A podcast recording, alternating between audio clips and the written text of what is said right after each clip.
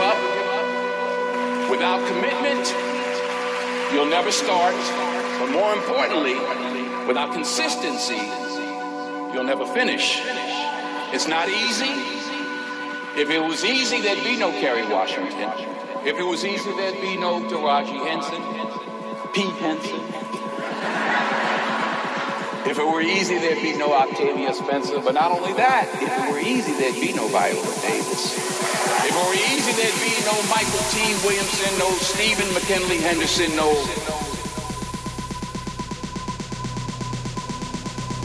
Keep working, keep striving, never give up, fall down seven times, get up eight.